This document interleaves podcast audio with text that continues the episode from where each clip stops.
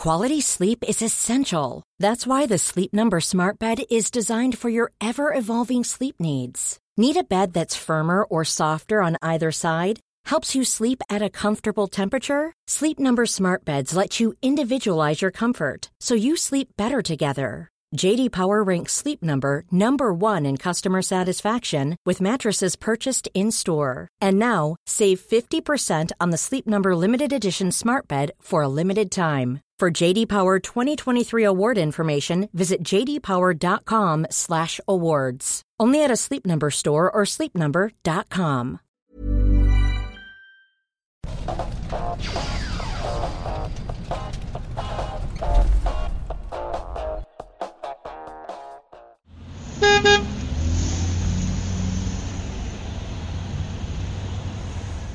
Herzlich willkommen, liebe Zuhörer, zu einer neuen Ausgabe des Serienjunkies Podcast und zwar einer kleinen Sonderausgabe heute. Wir sitzen nämlich heute nicht im Serientaxi, sondern wir sitzen im Serienflixbus. Die äh, Erklärung dazu folgt sogleich. Äh, zuerst mal, mein Name ist Axel, ihr kennt mich wahrscheinlich und ihr fragt euch bestimmt, warum ich heute moderiere und nicht der liebe Thomas. Äh, und zwar liegt es daran, dass der liebe Thomas leider krank ist und heute keine Zeit hat und deswegen habe ich mir einen neuen Studiogast äh, besorgt. Und zwar meinen Kollegen Felix. Hallo Felix. Hallo, hallo. Genau, äh, Felix, äh, ja, ihr kennt ihn ja wahrscheinlich schon aus äh, diversen äh, schreiberischen Tätigkeiten bei uns und aus YouTube-Videos ja, und so. ja. Und er ist allseits bekannt. Äh, jetzt Richtig Rampensau, ja, ich weiß. genau. Ähm, ja, genau. Ihr seid jetzt im Serienflixbus, ehemals Serientaxi, vielleicht bald wieder Serientaxi. Es ist die letzte Ausgabe für dieses Jahr. Da, danach ähm, sind wir äh, ja in der Republik verstreut, sagen wir mal so. Also wir gehen dann ins Homeoffice über die Weihnachtsfeiertage. Die Schichtpläne wurden schon ausgearbeitet. die Schichtpläne sind ausgearbeitet. Äh, es wurde hart gerungen, wer wann arbeiten muss. Wer am 24. die Nachtschicht schieben muss. Ja, gibt's nicht bei uns, aber ähm, genau, also es wird jetzt äh, dann erstmal keine Podcasts geben bis ins neue Jahr, außer wir haben Glück und Thomas wird rechtzeitig bis morgen gesund und wir können den Wire-Podcast aufnehmen.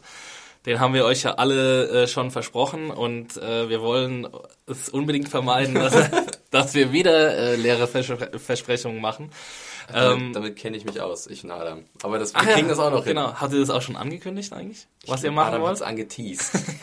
wir sagen nichts weiter dazu. Ja, es gab mal einen Teaser für einen Adam und Felix Podcast, aber äh, das muss ein Teaser bleiben. Ja, Wir wollen da, wirklich. darüber jetzt keine weiteren Versprechungen machen. Auf jeden Fall, heute Serientaxi. Äh, jetzt erstmal den normalen Kladderadatsch. Äh, ihr könnt uns erreichen, uns Feedback schicken und, äh, an die E-Mail-Adresse podcast.serienjunkies.de. Ihr könnt uns abonnieren äh, im RSS-Feed. Es gibt eine Landing-Site serienjunkies.de slash podcast. Da könnt ihr alle Podcast-Ausgaben, die wir bis jetzt aufgenommen haben, äh, nachhören. Äh, und ihr könnt uns natürlich gerne Kommentare hinterlassen, am liebsten bei YouTube oder uns Bewertungen hinterlassen bei iTunes. So, ähm, dann zu unserem heutigen Programm. Ähm, ich habe mir am Wochenende eine ziemlich skurrile französische Miniserie Die angeguckt. ich sehr gespannt bin. Ich habe noch nichts drüber gelesen und ich bin jetzt genauso wie unsere Hörer dann äh, offen für das, was du uns da berichten wirst. Ich weiß nicht, wie groß das Publikum war. Auf jeden Fall heißt diese französische Miniserie auf Deutsch äh, Kind Kind, äh, auf Französisch Petit Quinquin. Ähm, und sie lief im Oktober, September und Oktober bei Arte. Darüber wollen wir kurz sprechen. Dann äh, sprechen wir über den Indie-Film Blue Ruin, ähm, den ich auf dem Fantasy-Filmfest dieses Jahr gesehen habe. Und Felix hat ihn jetzt gerade gesehen. Jetzt gerade gestern erst sogar, ja. Oh, Der ganz ist frisch. vor, glaube ich, einer Woche oder so gestartet in den deutschen Kinos. Glücklicherweise hat er noch einen Kinostart bekommen. Ja, ähm, auf jeden Fall sehr sehenswerter Film. Schon mal Vorwegnahme, wir werden ihn beide empfehlen. äh, dann hat Felix außerdem sich den Animationsfilm Prinzessin Kaguya angeschaut. Genau, vom Studio Ghibli. Genau, darüber sprechen wir dann noch kurz. Und am Schluss gibt's noch eine kleine äh, Internetseitenempfehlung zu Boogie Nights. Ähm, genau, bevor wir jetzt einsteigen in unser Programm, noch ein Shoutout an unseren Sponsor, äh, Sponsor, Sponsor, Audible. Ähm, unter audible.de slash Serienjunkies könnt ihr euch ein äh, Probeabo abschließen. Äh, 30 Tage lang könnt ihr da kostenlos die Audible-Inhalte nutzen und euch dann entscheiden, ob ihr weiter bei Audible bleiben wollt oder nicht. Äh, Audible ist natürlich der größte Anbieter für äh, Hörbücher und Hörspiele. Ähm, und ihr könnt euch dort äh, ganz einfach mit eurem Amazon-Account einloggen. Und als besondere Empfehlung, die haben wir jetzt letztes Mal im Serientaxi schon ausgesprochen, ähm, aber ich spreche es jetzt einfach nochmal aus. Ähm, es gibt ein Audible Geschenkecenter und da könnt ihr euch äh, oder könnt ihr euren Lieben zu Weihnachten, falls ihr noch kein Geschenk habt, ähm, ein Hörspiel schenken oder einen Gutschein und so weiter. Auf jeden Fall vielen Dank an Audible. Ohne, ohne diesen Sponsor wäre wär dieses Format nicht möglich. Deswegen sind wir da sehr dankbar. Und ja, Wunderbar. Wunderbar. Wir haben es, oder? wir haben es jetzt. Äh, jetzt können wir einsteigen. Äh, In das Sehen Taxi Flixbus. Sehen Taxi Flixbus. Wir fahren los. Äh, kommt mit oder bleibt daheim. Nein, Nein fahrt auf jeden Fall mit. Komm Bitte, mit, komm mit. Lass es nicht allein. okay, erster Programmpunkt. Ähm, Kind Kind. Im Original Petit Canker ist eine vierteilige Miniserie, die bei Arte lief, habe ich schon gesagt, ähm, in, innerhalb von einer Woche, glaube ich. Also es wurde in Doppelepisoden ausgestrahlt. Ähm, Ende September kam eine, Anfang Oktober kam die nächste Doppelfolge. Ähm, genau, französische Miniserie, vier Episoden. Äh, Drehbuchautor und Regisseur ist in Personalunion Bruno Dumont. Ich habe ehrlich gesagt auch noch nichts von ihm gesehen. Ich glaube, sein äh, bekanntester Film ist Humanité, äh, L'Humanité, äh, Humanität auf Deutsch. Ähm, ich habe aber, ja, ja, kann jetzt zu seiner Vorgeschichte leider noch nichts sagen. Bin aber äh, jetzt ziemlich großer Fan von ihm, muss okay. ich sagen. Also, das ist, äh, dieses Kind-Kind ist eine sehr skurrile, groteske Serie. Ähm, hat so ein paar Anleihen bei Twin Peaks hm. und ist aber trotzdem was ganz eigenes. Also, man versucht irgendwie einen Vergleich zu irgendwas anderes zu finden und es ist eigentlich nur Twin Peaks da. Oder vielleicht so das Filmövre von, von David Lynch. Aber viel mehr lässt sich eigentlich nicht heranziehen. Äh, jetzt erstmal dazu, was es überhaupt ist. Äh, es ist eine Kriminalpersiflage mit vielen grotesken Figuren und einigen Slapstick-Elementen. Und zwar spielt die Geschichte in Nordfrankreich, in einem kleinen Küstenort. Und dort äh, geschieht eine mysteriöse Mordserie. Also es wird in der ersten Episode wird innerhalb einer toten Kuh werden menschliche Leichenteile gefunden. Aha. es stellt sich die Tell Frage. es stellt sich die Frage, wie diese Leichenteile dorthin gekommen sind und von wem die Leichenteile sind, denn der Kopf der Leiche fehlt. Und ähm, um das herauszufinden, werden, wird, der Kommissar, wird ein Kommissar äh, herbeigeordert von der Gendarmerie, äh, Kommissar van der Weyden und sein Adjutant Carpentier.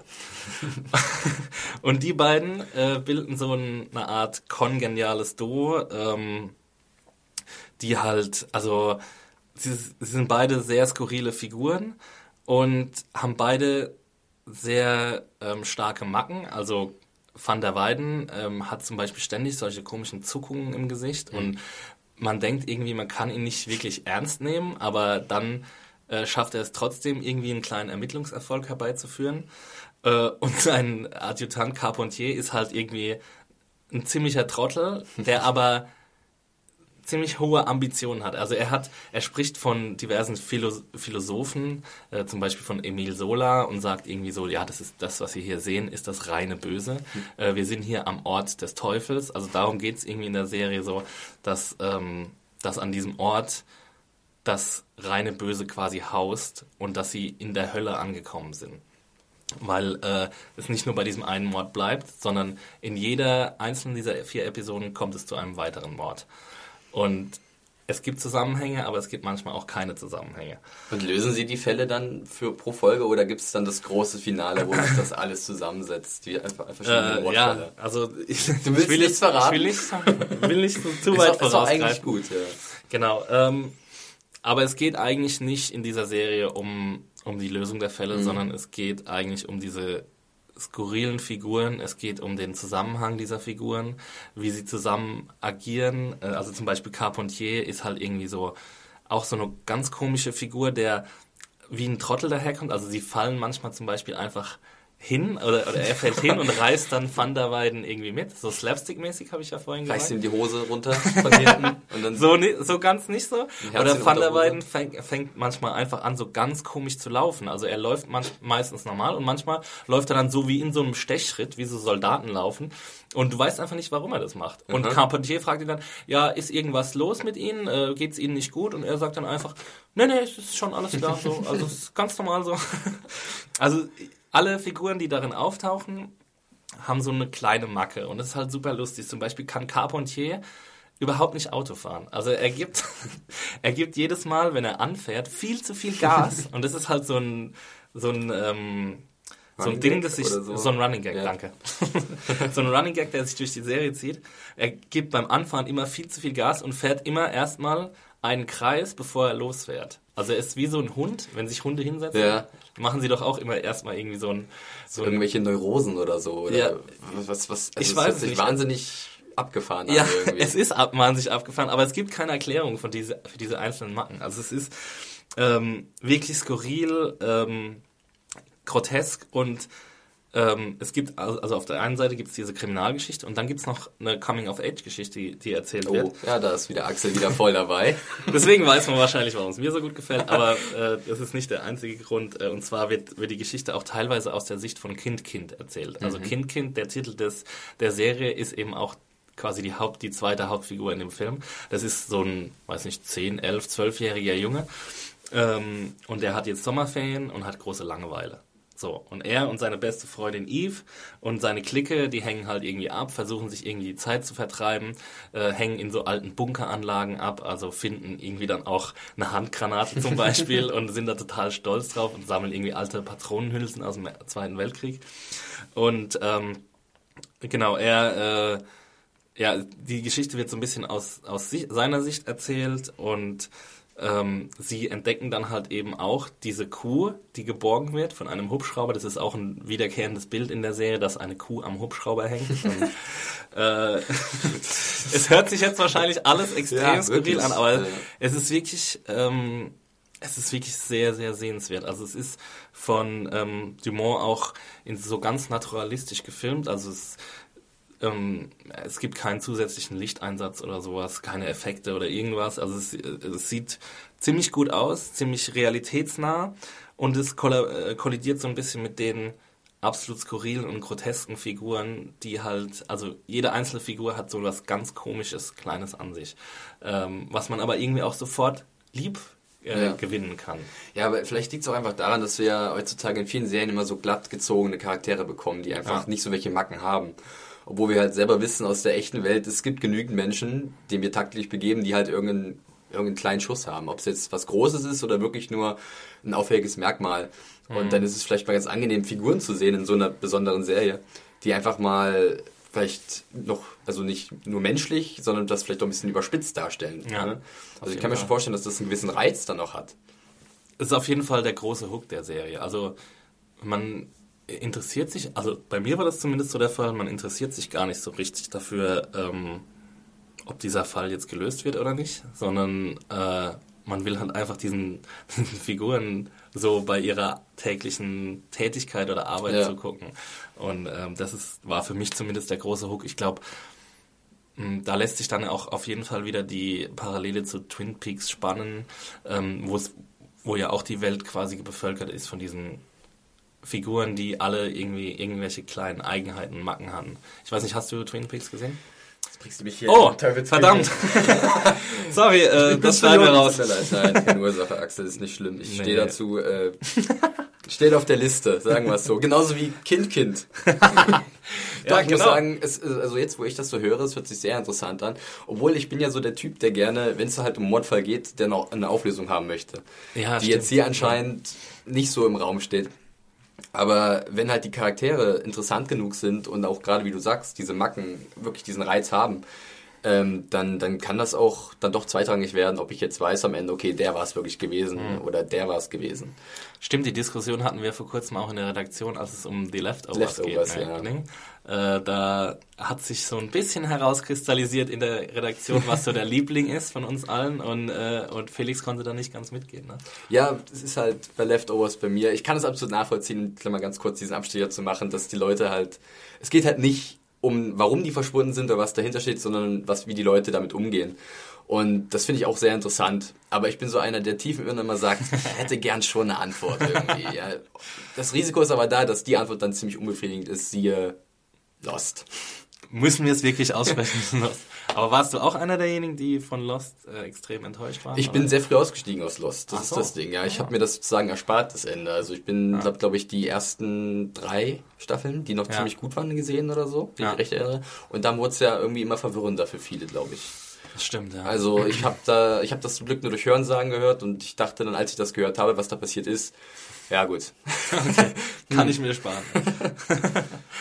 Ja, ähm, ja, ich habe bis zum bitteren Ende durchgehalten bei Lost tatsächlich. Ähm, und aber bei mir ist es halt ein bisschen andersrum. Deswegen finde ich wahrscheinlich The Leftovers auch so toll, äh, dass es halt mir gar nicht gar nicht wirklich drum geht, so eine Erklärung zu finden, weil ich auch gar nicht mir vorstellen kann, ob es eine Erklärung gäbe, die mich zufriedenstellen würde. Das ist es halt auch, ne? Das denke ich halt auch. Ich möchte Ja. gern vielleicht eine Antwort haben, aber ich habe, ich kann mir Aber ich möchte die Antwort auch hassen dürfen. Ich liebe es, aber ich hasse es, aber ich liebe es, aber ich hasse es. Ja, das ist die Schizophrenie eines äh, Serienjunkies. Ja, genau. Okay, Kind, Kind, Leute, ist eine große Empfehlung meinerseits. Ähm, man kann es bei Arte leider nicht mehr online angucken, aber es gibt, äh, es gibt es als äh, Blu-ray und als DVD ähm, bei Amazon zu finden. Könnt ihr euch über unsere Seite sehr gerne hinklicken. Dann kriegen wir noch ein bisschen Oh ja. was ab vom Kuchen. Ähm, aber ich werde mir auf jeden Fall die, die Blu-ray zulegen und es bald möglichst nochmal gucken. Ich habe es auch an einem Tag durchgeguckt, also es sind viermal 50 Minuten oder so ungefähr. Und ähm, man muss der Serie auf jeden Fall, also die erste Episode muss man gucken und durchhalten, trotz eventueller Vorbehalte, die man hat. Ähm, das ist ja bei vielen Serien so. Ja. Also ich weiß noch, wie ich The Wire angefangen habe, da habe ich auch, glaube ich, drei Anläufe gebraucht, bis ich, an, äh, bis ich es wirklich durchgeguckt habe. Hast du so eine Erfahrung auch mal gehabt? Bei The Wire war es anfangs ähnlich. Bei mir waren es, glaube ich, zwei Anläufe nur gewesen. Und dann kam halt die vierte Episode und das ist ja der Knickpunkt bei vielen gewesen, wo es dann wirklich entweder ja, Ja. also ja oder nein. Das sieht jetzt keiner, was du Keiner, hier ja, machst. Wir brauchen eine Kamera, verdammt. ähm, nee, und ansonsten, ich glaube, ich hatte das auch mal bei Deadwood. Ähm, da, weil das auch irgendwie, das ist halt, die Serie ist halt nicht aus dieser Zeit, das merkt man einfach auch, wie die erzählt wird, beziehungsweise wieder erzählt wird. Und wenn man die mit den jetzigen Sehgewohnheiten, also heute sich anguckt, ähm, dann ist es vielleicht anfangs auch ein bisschen kompliziert oder, oder ungewohnt. Ja. Und deswegen habe ich bei Deadwood, glaube ich, auch ein, zwei, wenn nicht sogar drei Anläufe gebraucht, um dann wirklich mal richtig reinzugehen und das zu genießen, wie halt die Serie vor, ich glaube, zehn Jahre ist es jetzt ungefähr her, oder? Ja. Äh, 2004, halt genau, halt ja. erzählt wurde. Ja, bei Deadwood bin ich jetzt auch gleich gerade einen kleinen äh, Aus Pause gemacht, weil ich Kind Kind mir angeguckt habe und äh, ja wieder ein bisschen mehr ins Kino gegangen bin und so und deswegen äh, ja habe ich die erste Staffel Deadwood relativ schnell durchgeguckt und jetzt bin ich da gerade auf einen kleinen äh, Bumper gestoßen, aber macht nichts, bald ist Weihnachten, bald haben wir Zeit, bald können wir viele Sachen nachholen. Oh ja. was, was holst du nach an Weihnachten? Mir wurde ja, oh, soll ich das jetzt erzählen? Ich weiß Ich weiß nicht, ich weiß nicht, was kommt. Vielleicht hab ich's, weiß ich es schon. hab's Mir wurde ja eine, eine sehr bekannte Sitcom ans Herz gelegt, dass ich die endlich mal nachhole, weil es einfach nicht meine Zeit gewesen ist und mich nie wirklich interessiert hat. Das wollen die Leute jetzt aber auch unbedingt. Da wurde wissen. mir äh, die erste Staffel von Friends von der guten Hannah in die Hand gedrückt. da wurde, war, wurde wirklich also große Augen wurden gemacht, die das erzählt hat, dass ich noch nie Friends gesehen habe. Ja. Ich oute mich jetzt, ich stehe dazu. ähm, ja, das, das wird vielleicht mal so über die Feiertage mal öfters laufen. Das geht ja ganz gut, mal immer so 20, 25 Minuten. Aber ansonsten hast man noch so ein paar Sachen halt aus der Sommerzeit, habe ich ganz viele noch. Irgendwie Manhattan, das du ja, Ja. Äh, gesehen hattest noch und dann auch einen interessanten Artikel zugeschrieben hast, bin ich recht entsinne. Dankeschön. Ja, den könnt ihr euch gerne mal durchlesen.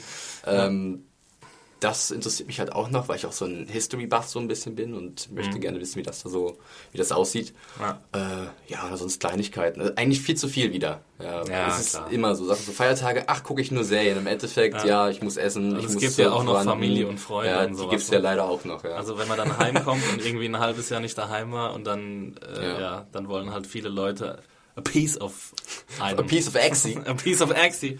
They all want a piece of Axie. ähm, ja. Okay, gut, jetzt haben wir ein bisschen äh, geram Geschwafelt. gerambelt, Ja. geschwafelt, ähm, aber das ist ja okay. Dafür ist dieses Dafür ist Format der ja Flixbus da. da. Ja, genau. Bald gibt's Konkurrenz bei Serienjunkies, Serienjunkie, äh, Serientaxi versus Serienflixbus. Ich hole mir Adam dazu. Sehr gut. Ähm, okay, dann. Ja, kauf dir die Serie, Axel, und leih's mir dann bitte aus. Okay, alles klar, Felix. So Auftrag für Axel. Ähm, ja, werde ich tun auf jeden Fall. Ich leite es allen aus, die es haben möchten. Aus der Redaktion natürlich. Jetzt bitte keine E-Mail anfragen, wem ich die Serie ausleihen kann. Äh, aber es lohnt sich auf jeden Fall. Ist für mich, wie Dave Chen aus dem Slash Filmcast immer so schön sagt, a blind buy. Also man kann es blind kaufen und man wird wahrscheinlich nicht enttäuscht werden, wenn man vielleicht ungefähr weiß, was ich toll finde und was ich propagiere im Serientaxi. Okay, genug von Kind Kind. Now we uh, change the subject. I don't know why I changed the lan- language. und äh, switchen jetzt mal rüber zu Blue Ruin. Und vielleicht kannst du jetzt ein bisschen was dazu erzählen, weil ich mir gerade einen Mund für sich rede. Sehr gerne. ähm, Blue Ruin war, glaube ich, auch einer der Filme, auf die ich mich dieses Jahr oder letztes Jahr, weil der war, wurde ja schon 2013, kam ja schon in amerikanischen Kinos, Ja. auf die ich mit am meisten mich gefreut hatte. Äh, ich habe den leider beim Fantasy Filmfest verpasst, wo er ja lief. Letztes Jahr, glaube ich. Du hast ihn da Dieses gesehen? Jahr. Dieses Jahr. Genau. Okay. Habe ich ihn leider verpasst. Ähm, und ich habe bloß mal ganz oft gelesen, man sollte nicht zu viel über den Film lesen oder irgendwelche Mhm. Kritiken, wenn der halt dann rauskommt. Und das habe ich auch gemacht. Also ich bin gestern erst im Kino gewesen, habe mir den angeguckt, nachdem er halt letzte Woche gestartet ist. Und war äh, komplett unbefleckt, ohne viel zu wissen, ohne dass es eine... musste bei dem Wort unbefleckt lachen. Unbefleckte äh, Filmempfängnis. Die Filmempfängnis von Felix B. Punkt. ähm, Passt Und- ja zu Weihnachten, ne? ja, genau. ähm, und dann äh, bin ich halt da in, in, in den Film reingegangen und wusste halt nur, ja, ein Rachefilm. Wie, wer, wo, wann, wusste ich einfach nicht. Und ich war dann für 90 Minuten, geht der glaube ich ungefähr, gute halb- anderthalb Stunden, war ich doch ziemlich gebannt und äh, am Ende doch sehr begeistert, weil das mal wieder ein Film ist, den es halt in der Form nicht mehr so oft gibt, ist einfach so. Also, dass du halt äh, eine ganz äh, eigenwillige Struktur hast, denkst halt einfach, okay, am Anfang gibst du dieses, diese, diese Punkt, diesen Startpunkt, wo die Figur anfängt. Ich gehe gleich nochmal ins Detail, was in dem Film geht. Ja. Und du glaubst, okay, da müsste ja eigentlich nach normalen Filmregeln in, was weiß ich, zweiten oder vielleicht dritten Akt dann das große Ding kommen, aber es passiert, passiert schon was im ersten Akt, wo du denkst, okay, jetzt ist eigentlich die Geschichte schon zu Ende, was kann jetzt noch kommen? Ja, also um um ganz kurz mal äh, Blue Ruin ähm, zusammenzufassen, um was es da geht. Wie gesagt, es ist ein Rachefilm von äh, Jérémy Saunier. Das ist die richtige Aussprache. Kanntest du ihn vorhin? Nee, ich kannte ihn nicht vorher. Ich habe dann bloß mich ein bisschen belesen, dass er halt auch das Drehbuch halt geschrieben hat dazu und so ein paar kleine Projekte hat. Aber bekannt war mir nicht. Ich glaube, er war vorher eher als ähm, Cinematographer tätig. Ähm, also er hat auf jeden Fall mehr IMDb-Credits als Kameramann, als, äh, als äh, Autor oder Regisseur. Und es gibt äh, eine ganz interessante Geschichte zu ihm. Und zwar hat er ähm, quasi all seine Ersparnisse, die er und seine Ehefrau sich ähm, zusammengespart hatten äh, und all seine Kreditkarten-Limits ausgenutzt, um diesen Film zu drehen. Oh. Also es war ein richtiges Herzensprojekt für ihn. Man hört ja immer wieder so crazy Geschichten von Leuten, die halt einfach nicht anders können, als ir- irgendwelche Filme zu machen und dafür auch alles Mögliche riskieren, ähm, also ihren quasi ja ihren Lebensstandard riskieren auf, äh, und ähm, all, alles Geld, was sie irgendwie nur beschaffen können, auf private Wege beschaffen wollen, um diesen einen Hey, I'm Ryan Reynolds. Recently, I asked Mint Mobile's legal team if big wireless companies are allowed to raise prices due to inflation. They said yes. And then when I asked if raising prices technically violates those onerous two year contracts, they said, What the f are you talking about, you insane Hollywood ass? F- So to recap, we're cutting the price of Mint Unlimited from $30 a month to just $15 a month. Give it a try at mintmobile.com slash switch. $45 upfront for three months plus taxes and fees. Promo for new customers for limited time. Unlimited more than 40 gigabytes per month. Slows. Full terms at mintmobile.com. Film zu machen. Und ähm, man kennt es zum Beispiel von Kevin Smith, der hat es, mhm. glaube ich, mit Clerks genauso Ja. gemacht. Äh, und ja, manche werden belohnt, andere, wahrscheinlich mehr, werden nicht belohnt Ja. dafür. Und von denen erf- erfährt man halt selten die Geschichten. Aber von Jeremy Saulnier war es dann eben so. Und er ist, glaube ich, auch bei South by äh, Southwest oder irgendeinem bekannten amerikanischen Filmfestival ist er dann angenommen worden mit dem Film und seitdem geht's nach oben für ihn. War ja auch wirklich bei den Kritikern sehr beliebt. Ähm, ich bin auch sehr froh, dass er noch einen Kinostart bekommen hat in Deutschland, weil das ist ja auch mal so eine Sache. Also, Ja.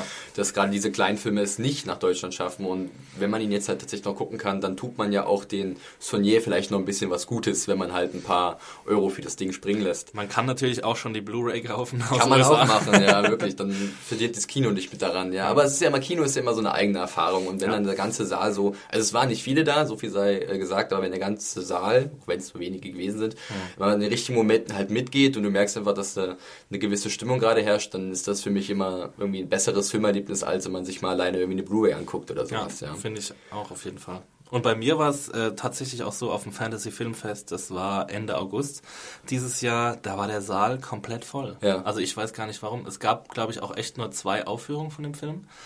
Und der Saal war komplett voll und die Leute waren mucksmäuschenstill. Mhm. Und du hast halt wirklich gemerkt, so, oder, und teilweise wird, wird ja auch gelacht, Ja, das ist ja auch so ein bisschen grotesk manchmal. Aber haben wir jetzt schon von der Geschichte Nee, des Films sind, erzählt? wir sind ab, abgeschwuft Richtung Solier und sein, sein bisheriges Schaffen. Ähm, Nochmal zum Inhalt des Films. Also es geht um eine kleine Rachegeschichte. Und zwar lernen wir am Anfang des Films einen relativ zerzausten Typen kennen, der auf den Namen Dwight hört. Und ähm, ja, der spricht am Anfang eigentlich überhaupt nicht. Wir sehen ihn halt bloß, wie er halt irgendwie so halb obdachlos unterwegs ist, immer in so einem alten Pontiac, glaube ich, äh, himmelblauen Pontiac oder tiefblauen, wie auch immer, Pontiac äh, lebt und irgendwie versucht, Films, ne? genau, ja, irgendwie versucht über die Runden zu kommen, vom Rummel sich Essensreste stibitzt. Und ähm, er erfährt dann relativ schnell von einer Polizistin, dass der Mörder seiner beiden Eltern wieder auf freien Fuß gesetzt wird, nach einer Haftstrafe. Und ähm, für Dwight bedeutet das dann, dass jetzt endlich die Zeit gekommen ist, persönlich Rache zu nehmen, weil dieser Mord an, an seinen beiden Eltern hat sozusagen sein Leben zerstört. Deswegen ist er halt so zerzaust und komplett am Ende. Und so beginnt also diese kleine Rachetour, die ich weiß nicht, wie viel wir verraten wollen. Ich würde sagen, wir halten es relativ kurz, genau. Die relativ früh so eine unerwartete Wendung vielleicht nimmt oder eine unerwartete Entwicklung und dann wie so eine Dominokette oder Steine, Dominosteine lostritt, die halt dann weitere Akte von Gewalt nach sich ziehen und ähm, doch auch sehr schockieren kann. Auch durch extreme explizite Darstellung. Und ähm, Ich erinnere mich. ja, du erinnerst dich, ja. Und bei mir ist das alles noch sehr frisch und ich muss auch gerade sagen, dass gerade dieser Aufbau es mir extrem angetan hatte, weil es halt so untypisch war. Und dann natürlich auch diese, diese krassen tonalen Wechsel, also dass man halt wirklich eine richtig harte Szene gerade hatte, wo auch nicht vielleicht mit Blut gespart wird. Und dann hast du halt im nächsten Moment so eine Art Comic Relief Charakter. Ich weiß nicht, ob du dich an Ja, die eine schon, Person erinnerst, die dann halt komplett, also wo, wo das Kino da anfängt zu lachen, also wirklich Ja. aufrichtig, weil es einmal grotesk ist, aber auch unglaublich amüsant, weil das einfach nicht passt, weil das, was du vorher gesehen hast und was dann zehn Minuten später sozusagen passiert, das steht im krassen Kontrast zueinander und das war wirklich so eine der Stärke des Films, die mich äh, sehr beeindruckt hat. Und was dazu kommt, finde ich auch, also ich muss dir bei allem zustimmen, aber was dazu kommt, ist auch, dass es wirklich also zum Nägelkauen spannende Szenen Ja. auch gibt. Also es gibt eine Einbruchsszene in einem Haus, wo ich wirklich ähm, ja auf der Kante meines Sitzes gesessen habe und gedacht habe, oh Gott, was passiert jetzt und so. Und zwar einfach sehr ähm, routiniert, also und anspruchsvoll inszeniert von Saulnier. Also er ähm, zeigt da schon gleich, dass er irgendwie so ein sehr, sehr gutes Auge dafür hat, ähm, wie man bestimmte Szenen ähm, besonders ähm, mit einfachsten Mitteln äh, am besten ausnutzen kann.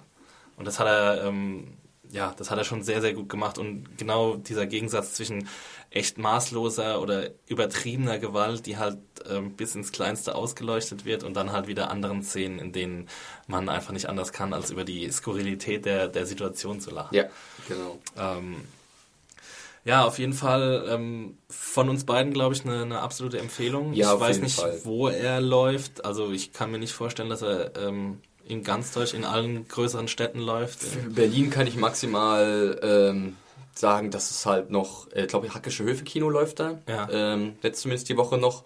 Und ich war im schnuckeligen Eiszeit-Kino gewesen. Ich weiß nicht, ob du- 50 Sätze oder so? Ja, genau, wirklich. Ganz, ne? ganz Ja. spannendes Ding. Ähm, U-Bahn-Station Görlitzer Bahnhof Mhm. äh, in der Nähe. Ähm, auch sehr zu empfehlen.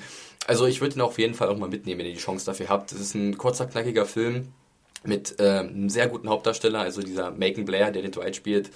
Ähm, der wird, glaube ich, jetzt auch äh, ordentlich noch äh, Angebote bekommen, weil hier überzeugt er einfach tadellos. Es ist Das ist auch so einer, der so ein bisschen stoisch spielt, Ja, ne? genau. nicht so viel spricht und ähm, ja mehr, mehr halt mit seiner Mimik arbeitet oder Genau. auch mit seiner versteinerten Mimik Richtig. eigentlich, die, die oftmals, ähm, wo er oftmals nur durch seine Augen spricht Ja, und quasi. er bringt halt auch super diesen Charakter wieder, der Sachen macht, die er vielleicht gar nicht machen möchte oder die er überhaupt nicht machen will. Und das ist halt so ein bisschen das Dilemma auch von diesem Dwight. Und Ja. das wird halt von, von, von Blair sehr gut rübergebracht, ja.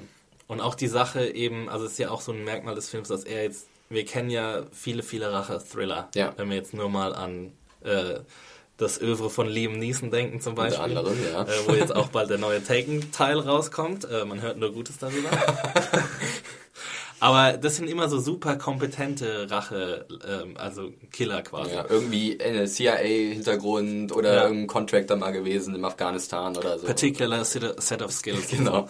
Ähm, Gonna und find you and gonna kill you. Ja, ja, ja. Und das, dieser Film dreht es halt einfach komplett um, weil Dwight weiß auch nicht, wie man eine Waffe benutzt Nee. zum Beispiel. Ne?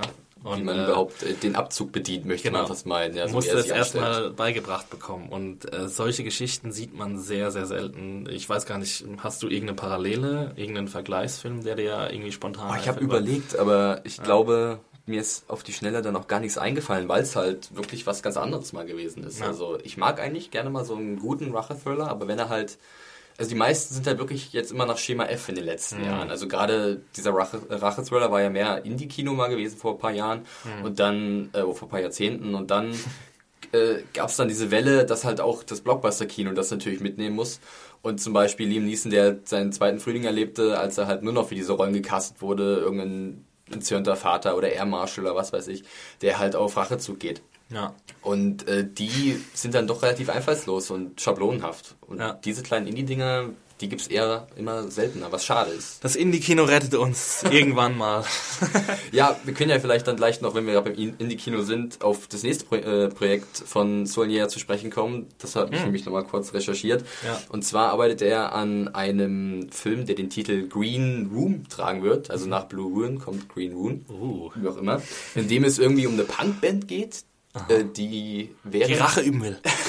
An ihren großen Konkurrenten. die, die äh, auf einem Konzert von ihnen irgendwie in einen Mord verwickelt wird und dann geraten sie ins Visier, ins Visier einer äh, White Power Skinhead Gruppe oder so. Ja, also ähm, wieder äh, ganz interessante Rache-Thematik irgendwie oder was da vielleicht bei rum, rumkommt. Ja. Und der Cast ist auch ziemlich beeindruckend, möchte ich meinen. Jetzt dafür, dass Solnier eigentlich noch eher unbekannt ist, hat er jetzt äh, neben Macon Blair, der wieder mitspielen wird, auch Patrick Stewart äh, dazu bekommen, ja, Picard höchstpersönlich, äh, Imogen Poots, Woher kennt man sie nochmal? ähm, unter anderem aus Need for Speed, da war sie dieses Jahr zu sehen, das fällt mir gerade ein. Dann auch hier kenn äh, Look nicht. of Love, das mit ähm, dem Typen, der Alan Partridge gespielt hat. It's a look of love. It's a look of love. Ja, das war ein Film über so einen, so einen äh, Bordellbesitzer in London in den Ah, 80ern ja, oder ja. so. Äh, Steve Coogan. Steve Coogan, genau, richtig. Und dann glaube ich noch in diesem, dieser Buchverfilmung A Long Way Down oder so. Mit, Ah. mit Aaron Powell. Ich kenne sie auch, glaube ich, aus irgendeiner Serie, aber jetzt ähm, müsste ich da nachdenken. Ja. Darauf habe ich jetzt gerade Ja, also. Imogen Poots dabei und äh, noch als bekannter Name Anton Yelchin, ah, den natürlich. man Von ganz früher aus einer ziemlich coolen Showtime-Serie, äh, Huff hieß die Ah ja. Kennst du genau, da das habe ich vorhin gelesen. Mit Hank Azaria. Genau. Ich fand den auch eigentlich ganz witzig in äh, Only Lovers Left Alive. Hast du den gesehen von... Erst die ersten 20 Minuten. Okay, ist er da schon aufgetreten dann? Äh, ja, ich Also glaube, er war es schon da. ist auch eine ganz äh, coole Rolle eigentlich. Und fürs Mainstream-Kino wahrscheinlich Star Trek, da wo er den Chekhov spielt. Ja. Axel, Can't say anything to that. Ja, also das hört sich auf jeden Fall interessant an und es ist halt wie gesagt ein guter Cast und äh, Saunier hat jetzt auch gezeigt, dass er solche Geschichten gut erzählen kann und dass er auch visuell was auf dem Kasten hat. Also das, du hattest es erwähnt. Ich finde halt auch teilweise die Einstellungen, die er wählt und wo er halt seine Figuren positioniert, Und das Licht gerade auch, es gibt so eine Szene, wo Dwight auf so, ein, auf so, ein, auf so eine Wiese tritt oder wo hohes Gras Ah, ist stimmt. und da hast du dann verschiedene Farbtöne, ein bisschen rot, grün, so ein bläulicher Schimmer durch die Sonne, die gerade untergeht. Das ist einfach wunderschön mit anzusehen. Ja. Das Ja. hat mich so ein bisschen, ich weiß nicht wieso, ein bisschen an die Optik von Prince Avalanche erinnert. Kannst du dich Ah, erinnern ja, an den. Paul Rudd? Paul? Rudd, ja. Der fand ich, den fand ich ja visuell auch fantastisch und ähm, vielleicht war es einfach nur diese Natur Kentuckys und Virginias, die mich irgendwie daran erinnert hatte Ja. an diese an diesen Film. Ja. Wo spielt eigentlich Blue Ruin, wissen wir das? Ich glaube ja, äh, Virginia startet da. Mhm. Da äh, schickt er ja dann auch, glaube ich, so eine Postkarte her oder so. Ah ja, genau. Ja. Und dann geht es, glaube ich, bis Kentucky rein oder so. Mhm. Ist ja so ein bisschen unterwegs. Justified Territory. Genau. Obwohl das in Los Angeles gedreht wird, aber ein anderes Thema. Ja, You Never Leave Harlan, äh, wie hieß es? You Never Leave Harlan Alive. Genau. Bald äh, letzte Staffel im Januar. Ich freue mich. Ich mich auch. Obwohl die fünfte ja nicht so toll war, aber am Ende nochmal die Kurve gekriegt. Ja.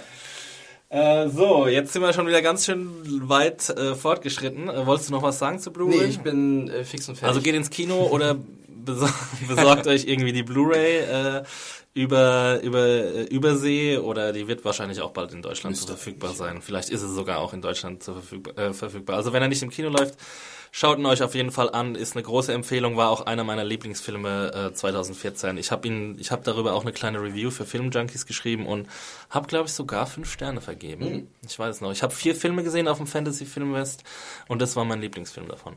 Ja. Was waren die anderen drei? Waren Die anderen drei waren Start-up ähm, Ah ja, mit, Jack, O- O'Connell Ben Mendelsohn. Ne? Ben Mendelsohn war auch sehr gut. Ähm, Under the Skin mit Scar, Da Scarjo. bin ich so sauer, dass es dafür keinen offiziellen Kinostart in Deutschland gibt. Ja. Wirklich. Ähm, der war sehr, sehr gut. Ähm, und äh, hier The Rover. Der war hast du dir ja wirklich die vier. ich habe mir auf jeden die Fall die vier- vier Highlights ja, rausgesucht wirklich, ja. und habe auch über alle geschrieben. Vielleicht können wir das in den Show Notes nochmal verlinken, den, den Artikel, ähm, weil die alle wirklich super sehenswert waren. Rover freut mich auch. Ich hoffe, der, der müsste eigentlich auch noch in Ich glaube, der Deutschland kommt noch, kriegen, oder? Schauen wir mal. Richtig. Aber jetzt erstmal äh, Noch kriegen wir den. Schwung und jetzt darfst du dein Solo machen, weil davon habe ich nämlich gar keine Ahnung.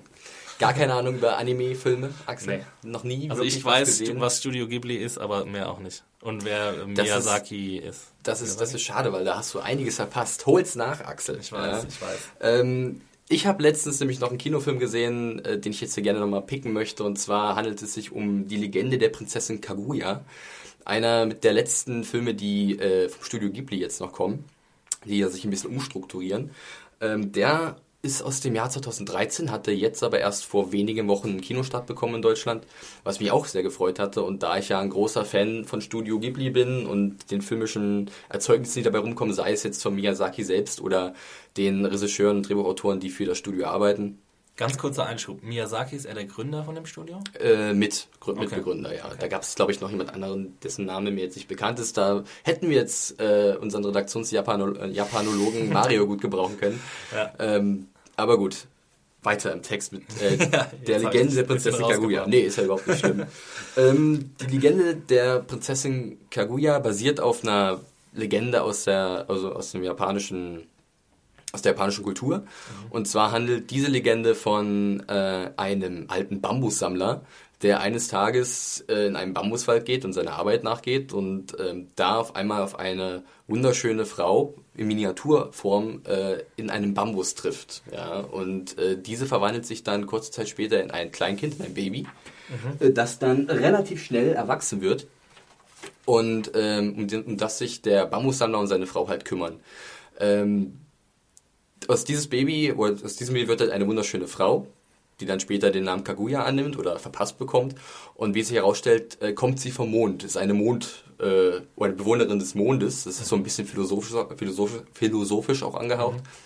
Und ähm, wurde halt auf die Erde gesandt aus bestimmten Gründen, die ich jetzt vielleicht jetzt hier nicht äh, erzählen möchte. Ja, wirklich. Das sollte dann jeder im Film selbst für sich sehen. Auf jeden Fall ähm, ist das ein, wirklich eine ganz schöne Geschichte, auch sehr emotional, auch eine extreme emotionale Wucht, muss ich sagen, beinhaltet dieser Film. Äh, ich habe ja dieses Jahr auch äh, The Wind Rises gesehen, den letzten von Miyazaki, den ich ja auch sehr schön fand, aber ich muss fast sagen, dass Kaguya mich nochmal ein bisschen mehr abgeholt hat, weil es halt äh, zum einen diese sehr herzliche Geschichte ist, über dieses junge Mädchen, das halt ähm, auch komplett äh, unbedarft halt diese Menschenwelt kennenlernt und äh, die Schönheit der Natur sieht und dann langsam aber äh, auch aufgrund des äh, ihres Vaters oder ihres Ziehvaters ähm, mehr in die, in die industrielle Gegend gezogen wird, in eine Stadt und dann geht es mehr um Reichtümer. Und das ist so ein bisschen die Moral, dass es halt nicht nur darum geht, Geld zu haben oder irgendwelche Schätze, sondern dass halt das Leben an sich lebenswert ist und dass man halt der Natur so viel abgewinnen kann. Und das sollte vielleicht auch die Kaguya ein bisschen mitnehmen. Und da kommt sie so später in so einen Konflikt, der wiederum bestimmte Folgen nach sich zieht.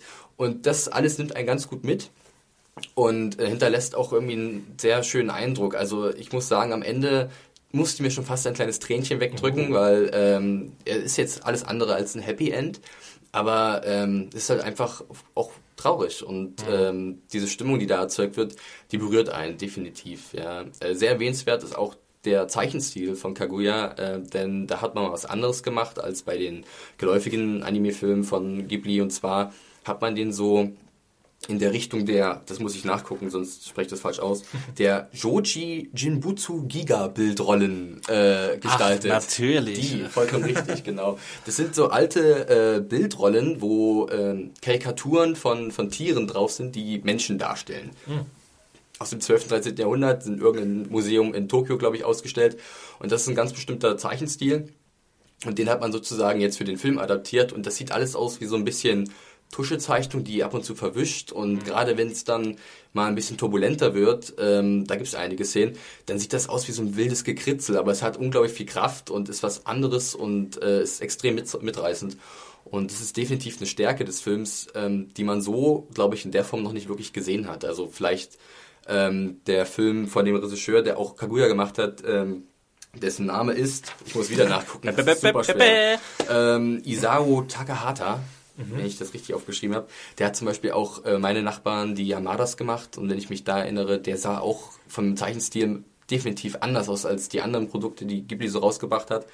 Ähm, von der Stimmung her ist auch wieder zu erkennen, dass halt Isao Takahata dahinter steht, weil er halt auch zum Beispiel die letzten Glühwürmchen gemacht hat. Das ist auch ein sehr empfehlenswerter Anime-Film, äh, wenn man mal richtig wie ein Schlosshund weinen möchte. Also es ist eine sehr tragische Geschichte über zwei kleine Kinder nach dem Zweiten Weltkrieg in Japan die sich halt alleine irgendwie durchschlagen müssen und da wird schon irgendwie, also sieht man so ein bisschen die Parallelen, dass halt auch Takahata so ein Gefühl hat für Emotionen und auch aufrichtige Emotionen, die einen halt ergreifen können und äh, aber in sich immer so eine gewisse Schönheit birgen. Also das ist sowieso immer so dieser dieser Balanceakt, dass du halt extrem ergriffen bist, aber du siehst halt auch die Schönheit der Tragik. Es hört mhm. sich jetzt wunderbar ja. geschwollen an, das, aber es hört ist sich halt, alles ziemlich cool an. Aber es ist halt, es ist halt wirklich was Besonderes und deswegen schaue ich mir sowas auch sehr gerne an. Und Kaguya ist halt von mir auch eine uneingeschränkte Empfehlung.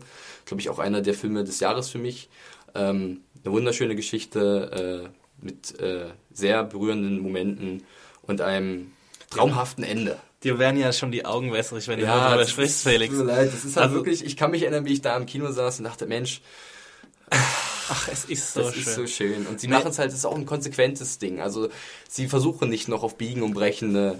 extrem positive Kehrtwende zu kriegen oder dass halt alles irgendwie aufgeht, obwohl das Ende extrem befriedigend ist. Also es ist nicht so, dass man enttäuscht ist, ganz im Gegenteil. Aber man zum Beispiel von einem Disney-Film ähm, erwartet man vielleicht irgendwie, dass doch alles noch aufgeht in letzten, letzter Sekunde. Aber hier zieht man es konsequent durch und dadurch hat man aber eine ganz andere emotionale, ein ganz anderes emotionales Befinden. Ja. Also du hast extrem gute Werbung für den Film. Ich hoffe es, weil der läuft auch nicht mehr so lange in den Kinos und wenn er nicht mehr in den Kinos läuft, dann holt euch den auf DVD oder Blu-ray. Ich glaube auf Blu-ray wird der richtig gut aussehen, mhm. aufgrund des Zeichenstils. Ähm, und, und schaut euch den an, weil das ist echt ein sehr schöner Film. Ich habe ja gar nichts damit am Hut, äh, eigentlich mit Anime. Ich weiß gar nicht, ob ich überhaupt schon mal einen ganzen Anime-Film gesehen habe, aber ich versuche schon immer mal, seit Mario bei uns arbeitet und seit du bei uns arbeitest, äh, versuche ich schon immer mal irgendwie da ein bisschen reinzukommen, aber habe jetzt noch nicht die Zeit gefunden. Aber ich habe auch ähm, so einen Trailer für den Film gesehen mhm. und habe mir dann irgendwie gedacht, ja, ähm, der sieht irgendwie ein bisschen anders aus als andere Anime-Filme und mir gefällt, mir gefällt einfach der Stil. Ja. Also, was du vorhin ja auch äh, beschrieben hast, ausreichend. Und ich, ich werde mir den auf jeden Fall angucken. Ähm, der ist ja auch bei, bei ein paar amerikanischen Filmkritikern auf, auf ihren besten Listen gelandet. Also, ähm, es ist, ähm, ja, auf jeden Fall, äh, wahrscheinlich sehr sehenswert. Ja, ich vertraue also, deinem, äh, deinem Urteil natürlich. Ja, wirklich. Also, und, und ähm, schau mir den dann demnächst mal an. Mach das mal, Axel, und dann erzähl mal, wie toll du ihn fandest. Ja, es Toller gibt auch so ich. irgendeinen Anime-Klassiker, von dem, da habe ich gesagt, den habe ich noch nie gesehen und Mario hat mich so komplett entgeistert angeguckt und hat gedacht... Ich gehe stark davon aus, dass es vielleicht um Akira geht. Nee, es war nicht Akira, es war noch ein anderer, irgendwas. Dann eventuell die Neon Evangelist Genau, Genesis genau. Ja, ja. Reihe. Ja, Die gut, die verteidigt der Mario zu Recht, zumindest im ersten und zweiten Teil, ähm, aufs, aufs, aufs Herzblut. Ähm, die solltest du dir auch mal gucken. Die kann dir Mario sogar ausleihen. Oder, oder Adam, glaube ich sogar. Okay, Ruf mal an. mach ich mal morgen oder so. ähm, ja, genau. Okay, ist sehr schön. Dann haben wir unsere Filme besprochen. Ja. Ich habe noch einen Mini-Shoutout. Ähm, und zwar gibt's seit dieser Woche äh, auf grandland.com, das ist so eine amerikanische Unterhaltungsseite, äh, gibt's eine Oral History zu Boogie Nights, dem ersten großen Erfolg von Paul Thomas Anderson. Äh, der bringt er jetzt im, also jetzt läuft schon in den USA sein neuer Film Inherent Vice. Hast du auch schon ein bisschen was vom Bass mitbekommen? Ich habe schon ein bisschen was vom Bass mitgekommen äh, und alle verehren ihn natürlich Okay, wieder. ja. Ich meine, also wenn, ein Pa- wenn Paul Thomas Anderson, der vielleicht anerkannteste Filmemacher Amerikas momentan, ähm, einen, einen Roman von Thomas Pynchon, äh, dem vielleicht anerkanntesten Romanautor Amerikas, äh, verfilmt, dann, dann ja, jubelt das für ihr Trauer, Ja, kann man so sagen. auch, also ja. ich habe alle äh, Reviews, die ich bis jetzt gehört habe, ich habe bei ein paar Podcasts, gab es schon Reviews dazu und die, ähm, das war so ein, so ein halbstündiges Love-Fest dann Mhm. immer für den Film und ich bin auch extrem gespannt, er kommt bei uns im Januar, glaube ich, ins Kino oder sogar erst im Februar. Ich, ich habe, glaube ich, 12. Februar im Ja, Kopf, aber es kann, es weiß nicht, ob es stimmt. Auf jeden Fall, Inherent Vice ist der neue Film, Boogie Nights ist der erste von 1997 und eine Oral History, für die, die es nicht wissen, ist eben, wenn Leute, die an dem Film beteiligt waren, Schauspieler, Regisseure, Drehbuchautoren, Produzenten, die erzählen nochmal die Entstehungsgeschichte eines Films oder irgendeines Kunstwerks ähm, und in so einer Art Interviewform, also Interviewform mit mehreren Beteiligten quasi. Und ähm, da kann man sich wirklich mehrere Stunden lang drin ver, ver, ähm, ja, vertreiben, die Zeit vertreiben. und Verbringen. Verbringen, danke. Und äh, ja, das ist äh, auf jeden Fall sehr, sehr lesenswert. Äh, will ich auf jeden Fall allen nochmal ans Herz lesen. Unter grandland.com slash features slash boogie minus nights könnt ihr das finden. Oder einfach nur Grandland und Boogie Nights googeln, ist vielleicht einfacher.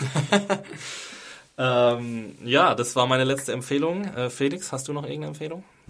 Ich habe gestern auch noch The Drop gesehen, Uh, den du ja gepickt hattest in der letzten, in der letzten Ausgabe.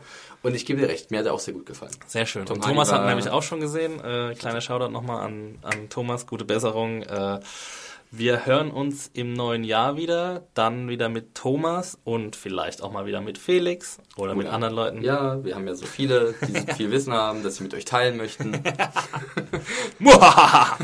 Also Leute, äh, ich wünsche euch schöne Weihnachten und einen guten Rutsch. Besinnliches Fest. Bis bald. Tschüss. Ciao.